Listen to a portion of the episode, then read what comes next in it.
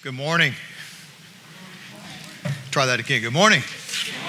Yeah, I know what it is. You saw this and you thought, this is going to be a long sermon. It, no. uh But it's good to see you this morning. It's a privilege to be able to share with you. I'm Scott Westbrook. I'm the executive pastor here. And what I'd like to do this morning is to pick up where Chris left off last week. If you missed the message, it was one of those very powerful type of messages that uh, spoke to us while we were listening, but then continued to speak to us throughout the week. He spoke on forgiveness. And uh, it was a very, very powerful message, very um, convicting. And what I'd like to do is to um, kind of pick up with that because I don't know how it hit you, but last week as we were listening to it, probably God brought to mind uh, some people that you needed to forgive, you needed to release. And so we went through that process, and you think, okay, good, we got it. And then halfway through the week, either somebody ticked you off, pulled out in front of you, or did something, or either something popped up in your mind like, oh, yeah, that person. Mm, I have to forgive them too. And if that happened, I want you to know that's okay. That's called spiritual growth. That is the way the Lord continues to work and to nurture in our lives and continue to mine down deep to bring healing. Uh, it's called spiritual growth, and it's a good, good thing. Um, the, the trouble with forgiveness is that we're not alone uh, with this struggle. And so I'm really thankful that the Bible is quite honest about it and transparent when it comes to uh, discussing it, and also the disciples. Last week, as Chris was wrapping up, uh, my mind began to wonder just a little bit about some of the conversations that Jesus had with the disciples, and particularly the one that, that Chris was uh, referencing last week, and, and thinking about their response to this is recorded in different gospels. And so I'm going to just pick back up with a passage, is Matthew 18, verse 21 through 22. And this is the parable that, that, that Jesus is getting ready to tell, is in response to a reaction, a question that Peter is asking. It says, And Peter came to Jesus and he asked, Lord, just how many times shall I forgive my brother when he sins against me? You know, Jesus was talking about forgiveness. And so Peter is thinking about this. Okay, uh, one time, two times, three times. And so he follows up and he says, Lord, how many times do I have to forgive him? When he sins against me, up to seven times. I think he's trying to impress Jesus. Like not just once, twice, three times, you know, four times seven times Jesus? I mean, maybe he picked seven because biblically it's called the perfect number, you know? And so he's thinking, okay, seven times. And Jesus maybe paused, but answered him and he says, I tell you, not seven times, but 70 times seven. A whole bunch. Now, I don't know what, what Peter did at that moment. I don't know if Peter backed up and started pulling his fingers out and trying to count. Um, you know, think about this a little bit, or called Matthew over. You know, hey, Matthew, come here. Uh, you're good with numbers. I mean, you were a tax collector, right? Uh, help me figure this out. Jesus' proposition to him, his presentation was not to get us to do math, to create a chart. To go, okay, seven times that's uh, you know and some of you already have the answer and so we're calculating okay we're down to 450 460 489 490 it's over man you know, that's what the Pharisees did. They were good at counting and setting limits. But what Jesus is teaching is Peter, don't try to do the math. It's unlimited as the grace of God. And he's teaching them his heart that when we come to him and we ask him to forgive us, he forgives. His grace continues to flow. And when you go over to the Gospel of Luke, he follows up on this conversation and he, he gives a response that one of the disciples said. In Luke 17 5, it says, And the apostles said to the Lord, Lord, increase our faith. I mean, this is hard. This is not easy. We can't do this on the faith that we have. We can't do this out of our own strength. We need your help. And so it's an honest, very honest and transparent type of response. This is something, like so much in the Christian life, that requires growth. And admitting where we are is the first step. You know, I'm not there, Lord, I need you. I need your help. I need your strength. I need your grace. I need you to work inside of my life. And so, Lord, how do I get there? How do I grow spiritually? How do I mature spiritually? How do I see true transformation take place inside of my life? Our mission statements, which we, we share practically every week, is that we want to be a people who are growing into Christ likeness. But have you ever stopped and just thought, well, how do I measure that? How do I, how do I determine in my life if I am growing in Christ likeness? How do I accomplish it? How do I get there? And how do I know that I'm on the pathway to that? Because it's a great sounding slogan, but it simply becomes words if we don't begin to ask some hard questions of ourselves and, and ask ourselves, how do I foster a life that becomes more like Jesus? Or is this just for other people? In the book of Timothy, 1 Timothy, Paul is speaking to his young apprentice Timothy, who's now pastoring a small church, and he gives this instruction. It's in 1 Timothy chapter 4, 7 through 8. And he writes to him, Have nothing to do with godless myths and old wives' tales. Rather, train yourself to be godly. For physical training is of some value, but godliness has value for all things, holding promise for both the present life and the life to come. When I read this passage and some of the others that Paul writes, I, have reached the conclusion that either Paul was a sports fan or the people he was writing to were, and he's relating to them because he uses sports analogies over and over again in his writings. Have you noticed that? He, he uses the phrase running the race. He talks about shadow boxing. He says, don't box like you're just boxing the air. In other words, hit the target. He applies these things to our spiritual life. He talks about finishing the, the going across the finish line. He talks about training like you're going for the prize rather than just practicing. And so, here in this passage, he uses another analogy, and it's being in training. Train yourself. And this applies, he says, to our spiritual life. It asks a question What is your plan to become godly? What is the process that you're going to? How do you train to be godly? That's probably not a question we ask ourselves a lot, but that's what Paul is putting before us. That's what God is putting before us here is I want to change your life. I want you to become godly. I want you to train to do it. When I think about training, one of, uh, one of my favorite movies uh, is Rocky. Uh, one, two, three, four, five, six, seven, I don't know, now he's training Apollo Creed or Apollo Creed's grandson or something. You know, I just, I keep waiting for him to roll Rocky out in a wheelchair, you know, and go up against somebody. It's just like, it's never going to end, is it? It just keeps on going. But my favorite part of the movie is the training montage. You know, first of all, because it's got great music. I mean, you know, come on, Eye of the Tiger, good stuff, you know. And whenever I hear that, it just makes you want to go out and you know, climb a mountain or, or lift weights or chase a chicken or something, you know, just to, to, train. It gets you all pumped up. In fact, I coached a football team one time, a high school football team. And in, in spring training, I would just pump Rocky music, you know, at the beginning to get the guys all fired up because it made them want to, it made them want to work out. And the great thing about when you watch those movies is that in the midst of one song, just one song, that's all it took. Rocky would go from this doughboy, you know, this depressed doughboy, to being totally ripped fighting machine.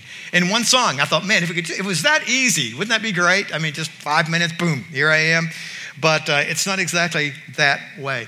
And even today, I, I hear those things and it kind of fires me up. That's the type of language, that's the type of imagery that Paul is using with Timothy. I want you to enter into a process of training before a very specific purpose to become more like God. And what he says in this passage, he says, oh, don't get sidetracked with things that don't really matter in life. Don't get sidetracked by things that distract you so easily. Don't waste your time on things that don't really matter. Now, I don't even have to apply that to your life because the Holy Spirit applies it to all of our lives. And probably what happens when we hear this, we start thinking, well, you know, there's this, and it's not sin, but I sure do waste a lot of time with it. And so we allow the Holy Spirit to bring those things up to us, to preach to us. And He begins to kind of spearhead or point out some things, you know, like, this is not necessarily wrong, but you sure are spending a lot of time on that, aren't you? And what kind of time or attention are you giving to training for godliness, and how would you go about that? So, what Paul is doing is he's saying, let's get focused on some things that are going to really last and really matter, not only in eternity, because it's going to make a difference there, but also right now in your present life. So, set before yourself, he's saying, a new goal godliness. Now, wow. I mean, is that even obtainable? Have you ever thought, yes, my goal is to become godly? Or do we dismiss that and tend to think, well, no, if I were to describe myself, it wouldn't be godly. Maybe it would be loser, you know, maybe it would be failing. And the fact is, we are all broken. We are sinful. We are damaged. We're weak in ourselves by our own strength. Apart from Christ, apart from the, the help and the work of the Holy Spirit in our life, that is our honest, true condition. And we need to acknowledge it. We need to be honest about it. But in admitting that, what God is saying, I want you to look not at the failures, not at the past, but I want you to look at the goal. I want you to look at Jesus, and I want you to know that in your real human life, I want to work in your life in such a way that I change you more into the character of Jesus. Um, I actually do have a C.S. Lewis quote for this morning, and we'll use it right here. C.S. Lewis wrote, Our model is the Jesus not only of Calvary, but of the workshop, the roads, the crowds, the clamorous demands and surly oppositions, the lack of all peace and privacy, the interruptions in life. Jesus is the divine life operating under human conditions. And he models that before us because he wants to work inside of our own life to change us, to change our character in days that we live in. But the fact is, the moment we place our faith in Christ, radical change begins instantaneously. But spiritual growth is something that takes time. Maturity is something that takes time, but we have to be intentional about it. I mean, the moment that we get, placed our faith in Christ, uh, instantly our sins were forgiven. Instantly, we went from being spiritually dead to being spiritually alive. Instantly, our eternal destiny was changed, and our uh, literally our identity was changed because the Bible says now we're born again, we're new creations. The Bible says that all who received Him, this is Jesus, to those who believed in His name, He gave the right, the privilege to be called children of God. So when you get up in the morning and you look at yourself in the mirror, how many times do you think, hey, child of God? Hey, person who's been born again. Hey, person who's, who God is working in, whose sins have been forgiven. He wants to change our thinking about ourselves because all of those things took place instantaneously when we were placed our faith in Christ. But salvation is just the doorway that we pass through into a lifelong journey of being becoming more like Jesus of being changed into the likeness of Christ day by day. And what he's lifting up before us is that's the goal. That's what we're doing here. That's what we're practicing and training for here in life. Is Romans 8:29 says to be conformed into the likeness of his son. 2 Corinthians 3:18 talks about our encounter with Christ in which we are transformed into the same image. And then Paul would write in Colossians 1:28 kind of a purpose statement here for his ministry. He, he uses this word. He goes, Christ is the one that we proclaim, admonishing and teaching everyone with all wisdom, so that we may present everyone fully mature in Christ. God wants us to grow up. So he uses analogies like trees that are growing up or vines or plants to talk about our life. He wants us to change and to grow. But godliness, what is it? What does it look like? Oh, it doesn't mean that we're a God, first of all. It doesn't mean that we're many gods either. God is forever the one and only creator, and we are forever his creation. But the Bible teaches us that we're made in his image, in his likeness. And there's going to be a family resemblance because we are image bearers. He is committed during our life here, this journey of life, He is committed all along this life as, as we are believers to work within us. Paul would pen this in Philippians chapter 1. He says, being confident, goes, I am really confident, I am sure of this, that he who began a good work in you, Jesus, who began a good work in you, will carry it on to completion until the day of Christ Jesus, until the day that he returns. We are in process, and God is committed, and He will use everything in our life in that process. He even uses our mistakes and our failures, He redeems them and works in our life to, to break things off of our life to let the image of Christ shine through. Um, I, I, had a, a, friend of mine many years ago talk about a statue and what happens when someone uh, uh, sculptures, a statue that begin with just a big rock. It's just a big hunk of rock. And what they do, what the artist does, is look at this big hunk of rock It's all jaggedy and maybe even ugly. And what they see is not just that, they see the image they want to bring out. And then what they begin to do is remove everything that isn't that image. And God does that in our own life. He begins, He will help things surface, like maybe this week, something surfaced in your life. I haven't forgiven this person. God says, that's what I'm wanting to deal with. We want to remove that unforgiveness or that bitterness or that, that struggle from your life by allowing me to enter in and to work. Then, in this passage of uh, 1 Timothy, where Paul's talking to Timothy, if you look at this again, if you'll put it up again, 1 Timothy uh, 1, verse, chapter 4, verse 7 and 8, I want you to notice in this verse something important. Twice, Paul uses this word, train. Twice he uses the word train yourself to be godly, and then he, he parallels it and compares it about physical training has some value, but it's the same word. There's a similarity here. And the word that he uses in the Greek is gymnazo, which we get gymnasium from. It's where our, our language comes with gymnasium. Paul is literally saying, hit the gym. Hit the gym. Now, a lot of people hit the gym in January, don't they? But this is like May, so most of those people have already quit, you know, just thrown in the towel.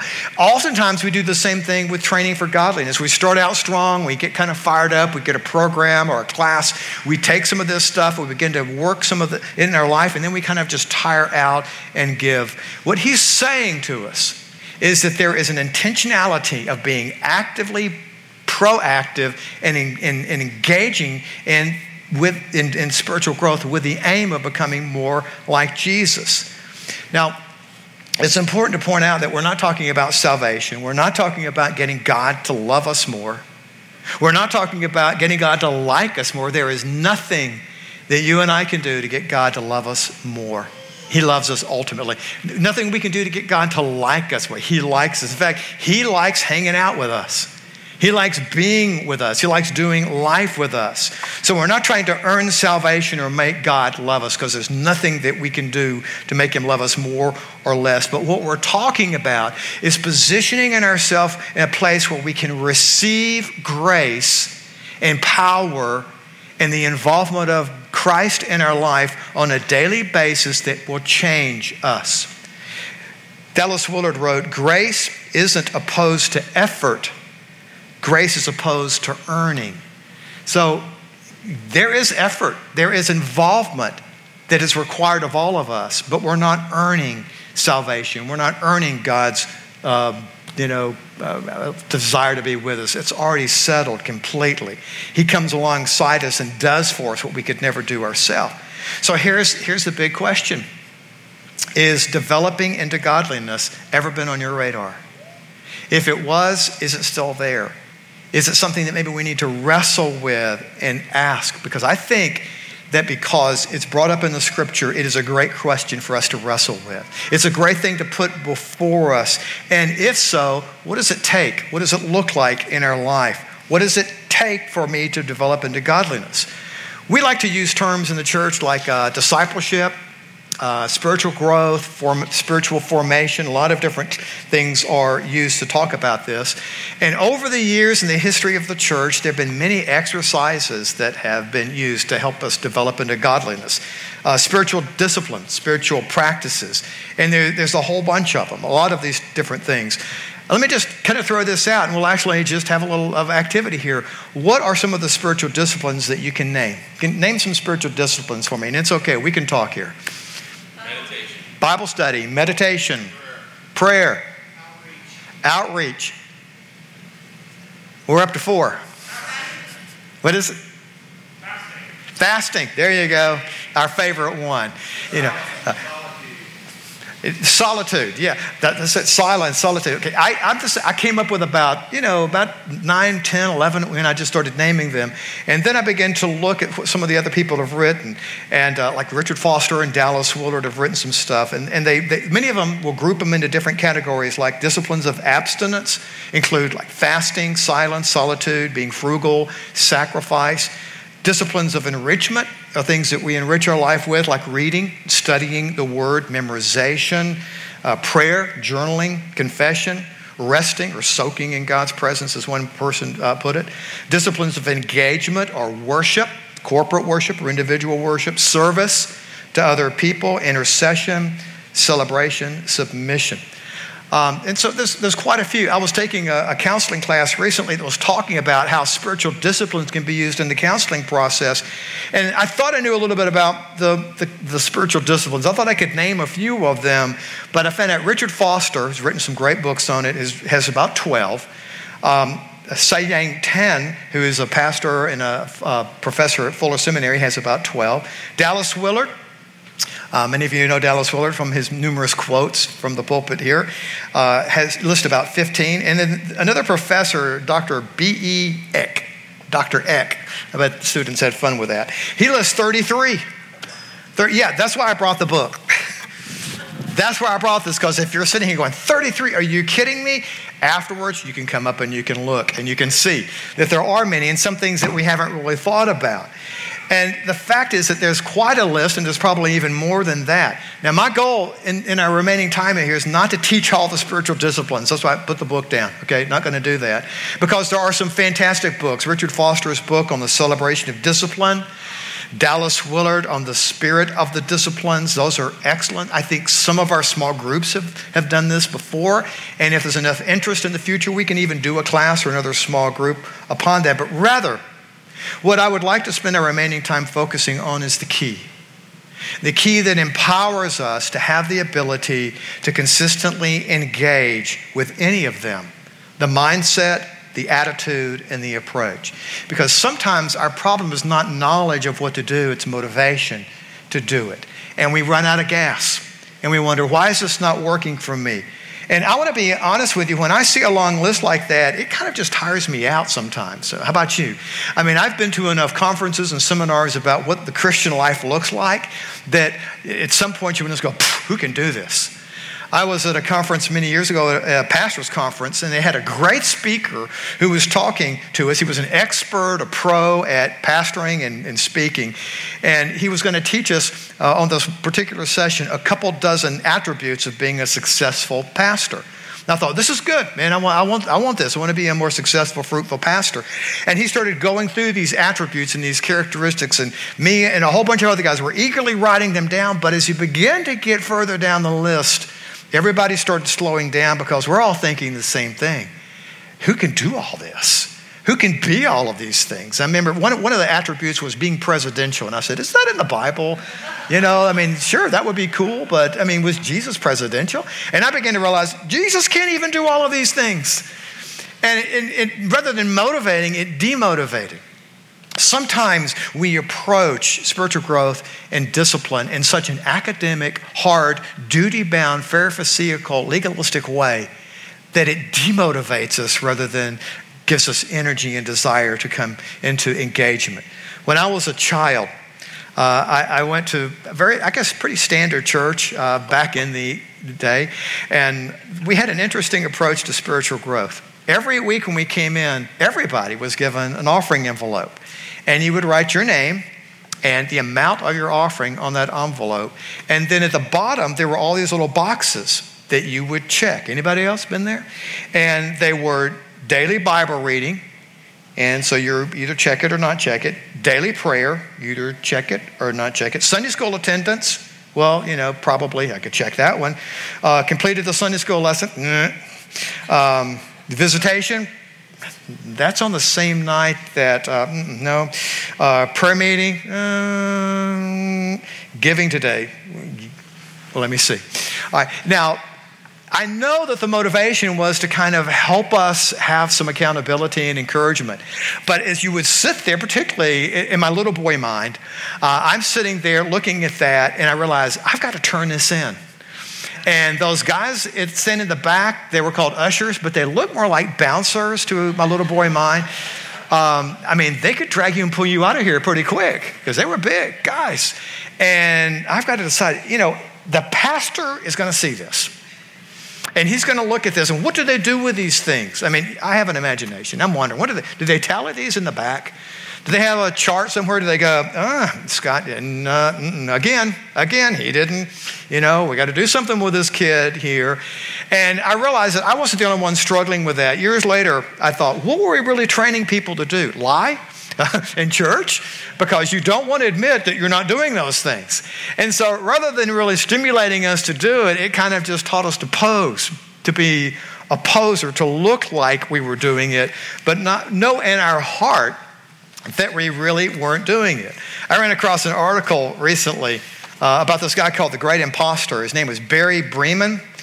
And uh, back in 1979, before most of you were born, I know, um, he joined the PGA US Open and almost finished a round before two pros, uh, uh, with two pros before he was ushered out and realized he wasn't even supposed to be there.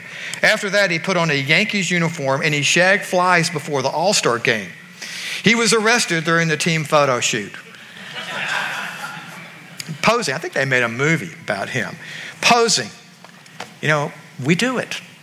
We want to look the part, but we know deep down inside, I'm just going through the motions and I'm not having deep, deep character change. I'm jumping through the hoops, saying the right things, but is my life changing? It's enough to drive us to our knees.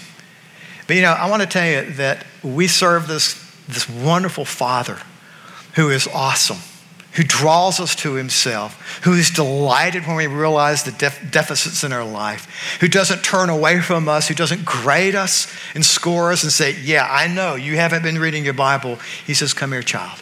I love you. I want you to be with me. He draws us in because he desires to love on us and he desires to bring about radical change in our life.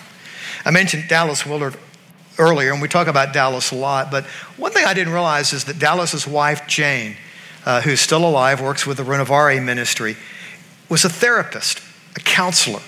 And right before Dallas passed away back in 2013, he and Jane and a bunch of their friends were getting together. They actually had this big meeting and they were wrestling with why is it when we teach spiritual disciplines that we, people can engage in the same activities and some people experience change and some people don't. And they did the homework, they did the exercises, but some are changed and others it works sometimes and sometimes it doesn't.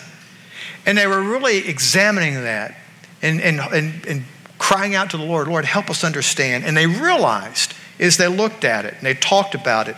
That much of our spiritual growth is on having the right beliefs or doing the right actions, but the inner soul is not changed. The heart is not changed. We realize that we can have the right beliefs, we can have the right facts, we can pass the test and even have a high score, but we're not becoming more like Jesus. And why is that? They realized that much of their approach, and this has been my personal history, much of my approach to discipleship has been what we would call left brain approach. Okay? We talk about the brain being kind of two spears, right and left, and we're dominant either right or left. The left is the more rational, methodical, analytical, diagnostic side. We really solve a lot of technical problems in that left side. The right side is the more creative, more imaginative, more artistic, more relational. The theory is that people are either right, left brain or right brain dominant, and we may have tendencies in that way. But the idea is that we're locked into that. And I, I think that there are enough people now who are challenging that, saying that's a myth. The fact is, God gave you a whole brain, not a half a brain. We're not half brain or half witted Christians. We're a whole brained. And God desires to work in all of our being. We're to love God with all of our heart, all of our soul, all of our mind, all of our strength, all of our being. And if we approach it only analytically, only academically, we miss something that is key to experiencing change in our life. And that key is joy. It is joy. It is delight. God designed us to operate in joy. He, op- he actually established our brain to run on joy like a car runs on fuel. And God desires for us to experience both the relational joy of being loved and learning to love and being able to analyze and wrestle and work through the things that are taking place in our world today and to plan and to strategize. It's both, it's not either or. We are constantly, many times, just staying on that left side. What happens when we walk into a room and the people that are in that room love us, are delighted that we're there, they're happy that we're there, uh, their eyes light up when we come in there, something happens in our soul, something happens in our brain, literally. Our brain lights up. It begins to respond to that because we know that we are accepted, we know that we're loved, and it motivates us. The fact is, people change much faster from love than they ever do from a to do list. People change because of love. People change when they are loved and they know they're loved much faster than they're going to with a, ch- with a big checkbox full of things they're supposed to do. When a person falls in love, change comes much easier, much, much faster. I, uh, for example, I know a young man, I'm not going to mention any names in this story, but some of you will figure this out, who growing up really cared nothing about horses, so much to speak. But then he fell in love with someone who did. Now, that same young man, I see him all the time cleaning out horse stalls and a bunch of other things with horses. All for love. All for love because the person that he fell in love with, the person that fell in love with him, that person's eyes light up when he comes into the room.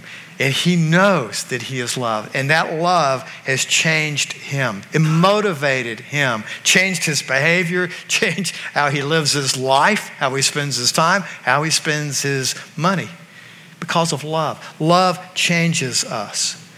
We serve a God who loves us beyond anything we could ever imagine. Our God delights over us and he is full of joy over us. I don't know if you ever think, when you think about God, what comes to your mind? In power, might, glory, holiness. Those are the things that come to mind. But what about joy? Our God overflows with joy and he delights over you. When you walk into the room, his face lights up. Yeah, that's what the Bible says. Let me just read a couple of passages in Numbers uh, chapter 6, 24 through 26. We're taught this blessing. God gave us this blessing, and it has become a regular prayer among many, many people. It is a reminder of the feelings of God. It is the reminder of God's desire for you and what He desires to do. So let me read this. It says, The Lord bless you and keep you. To bless means to put within us what is not there. Okay, so there, here again we have Jesus saying he's come to give us life and to give it abundantly. God desires to bless and put within us what is not there, to keep us. And watch this the Lord make his face to shine upon you and be gracious to you. The Lord turn his face toward you and give you peace. God's face is beaming, it is shining like a parent watching their child play it says that the Lord turns his face toward you, not away from you. And some of you have been taught that he turns his face away. No, he turns his face toward you. Remember when you were growing up, and maybe you would say, or you've seen your children, you know, I remember this so well Daddy, look. Daddy, look. Daddy, look. Mommy, look. Mommy, mommy, look. What is it within the heart of a child that they desire so much? Their parents to look at them with eyes of delight, eyes of approval. And so, what he's saying here is the Lord, he turns his face towards you, towards you. He sees you. Maybe no one else does. Maybe you feel invisible in this world. Maybe you're struggling with something today that you feel like you're all alone and there's no one there. That is not true. The Lord sees you, He's watching, He notices, and He delights in you. He's saying, May you feel the joy of God's face shining upon you because He is happy over your very existence, like a parent is with the birth of a child. In Psalm 89, verse 15, it's translated Blessed are those who have learned to acclaim you, who walk in the light of your presence, Lord. In the Hebrew, this, this phrase, in the light of your presence, literally is in the light of your face. Not just your presence, but your face is turned toward me. And this is not an isolated example. You see this over and over again. God's presence is his face being turned toward us in the Bible. In Psalm 16:11 it says, "In your presence is fullness of joy," or abundance of joy comes with your face turned toward us. Psalm 21 speaks of God's blessings for the king. And it says, You make him joyful with gladness in your presence. Well, you could say, You make him happy with joy with your face. I'm not sure what image comes to your mind when you think about God's face and his expression looking at you. But let me tell you what the truth of the Bible is that it's with joy and delight, not with disappointment, shaking his head and thinking, Will you ever get it? But come to me, my child. I love you, and I desire to bring change inside of you. God's face beams when he looks at you. When my kids were little, one of the things that I loved to do is go in at night after they had gone to sleep and just watch them sleep watch them sleep. First of all, it's just so precious, so beautiful. Uh, and I was just so thankful for them, but I was also thankful that they were asleep and still, too, you know, and the house was quiet. But you know what I'm talking about, parents? You know, to walk, to walk into the room and just see them. And just, and if you could see your face at that moment, it would reflect the face of God. Joy over your children. One of my favorite verses is Zephaniah 3:17. It says, The Lord your God is, say it with me, in your midst. He is here. A mighty one who will save. He will rejoice over you with gladness. He will quiet you by his love. He will exalt over you with loud singing. In this verse, when it says in, in English, we see that it says rejoice over you. In the Hebrew, it means literally that he is spinning with joy or dancing over you. Can you see that? Can you imagine for a moment that your God dances with joy over you? He spins with joy. He says that he sings over us. That is the heart of God. That is why the scriptures say, The joy of the Lord is my strength. We gain strength from God's joy. We don't do spiritual disciplines because we want to check a list off or impress anybody. We do spiritual disciplines because the joy of the Lord is our strength. The joy of the Lord is our strength. The purpose of spiritual disciplines and exercises is to connect us with that God of joy, to attach and tether our hearts to Him. God has given the spiritual disciplines, Richard Foster wrote, God has given us the spiritual disciplines of, uh, or the disciplines of spiritual life as a means of receiving His grace. The disciplines allow us to place ourselves before God so He can transform us. They are a means of grace, a means of connection with a God who delights over us, a, a God who delights to be with us. Second Peter chapter 1, verse 2 through 4 discusses this a little bit deeper. Listen to it. It says, May the grace and the peace, may grace and peace be multiplied to you in the knowledge of God uh, uh, and um, you, in the knowledge of God and of Jesus Christ our Lord. His divine power has granted to us all things that pertain to life and godliness through the knowledge of Him, and the knowledge He's talking about is not intellectual knowledge, it's relational knowledge. That's what, you know, to know someone relationally, and who has called us to His own glory and excellence, by which He has granted to us His precious and very great promises, so that through them you might become partakers of the divine nature. His desire is that we become like Him, share in His character. As I was praying this through the last couple of weeks, thinking about this morning, um, I had a word picture come to my mind, kind of uh, uh, unfolding word picture, and I realized it's a parable. Basically, Jesus taught with parables. It's a story. And so I would like to kind of wrap up today by just telling you this, this story. So I'm asking you to use your imagination as I share this, picture it, taste it, smell it, get into the story. Imagine what this would be like. There were two men, they were neighbors, who both had vineyards. These vineyards, by the way, just tell you, it represents their lives. But the land of their vineyards was very, very dry, desperately needing water. So these two guys, day after day after day, would toil and dig wells. Sometimes they would dig a well and they would get a little water. Sometimes they would toil and strive and sweat and get absolutely nothing. However, one day, up in the hill country, not too far away, a spring developed. It ran down through the hills and it produced a beautiful, life giving river through the middle of both men's land.